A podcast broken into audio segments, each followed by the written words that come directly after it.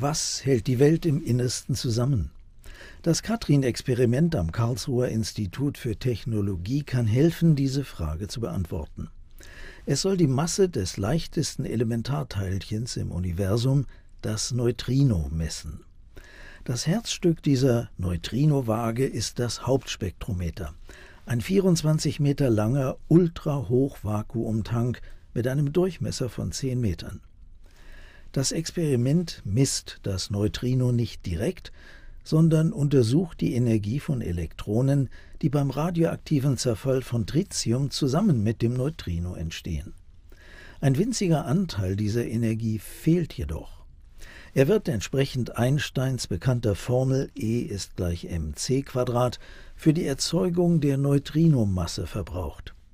Dieser winzige Fehlbetrag, der kleiner ist als ein Millionstel der Masse eines Elektrons, kann mit dem Hauptspektrometer gemessen werden. Dazu führen die Forscherinnen und Forscher die Elektronen mit Hilfe von Magnetfeldern durch das Spektrometer.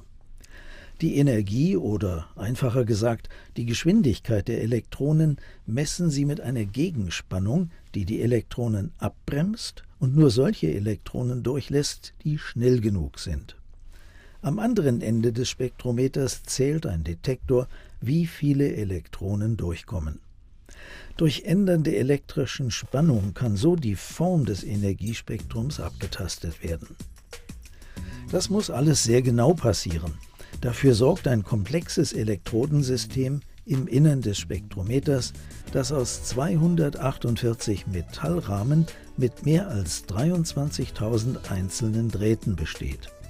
Es wurde innerhalb von sieben Jahren aus mehr als hundertdreißigtausend Einzelteilen an der Universität Münster aufgebaut und zusammen mit dem K I T im Spektrometertank montiert.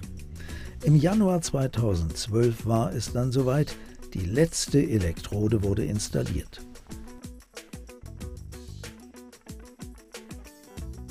Nun können die Tests beginnen und sie sind hochsensibel. Von hundert Milliarden Elektronen, die in jeder Sekunde in der Tritiumquelle entstehen, kommt im Mittel nur ein Elektron pro Sekunde am anderen Ende des Spektrometers an. Extrem gute Vakuumbedingungen sind notwendig, damit diese wenigen Elektronen ungestört durch das Spektrometer kommen und nicht durch Elektronen aus anderen Quellen wie der kosmischen Strahlung oder der natürlichen Radioaktivität gestört werden. Die Vakuumanlage des Hauptspektrometers kann den Druck im Inneren auf zehn hoch minus elf Millibar reduzieren. Das ist hundert Billionen Mal niedriger als der normale Atmosphärendruck.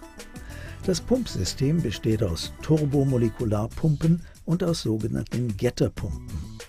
Die Getterpumpen steuern den Löwenanteil bei mit einer Saugleistung von einer Million Liter pro Sekunde. Sie sind aus insgesamt dreitausend Meter langen Metallstreifen aufgebaut, die mit einem fein gemahlenen Pulver aus einer speziellen Metalllegierung, dem eigentlichen Gettermaterial, beschichtet sind. Nachdem die Montage der Elektroden abgeschlossen war, wurden die Getterstreifen in die mannshohen Pumpschächte des Spektrometers eingebaut.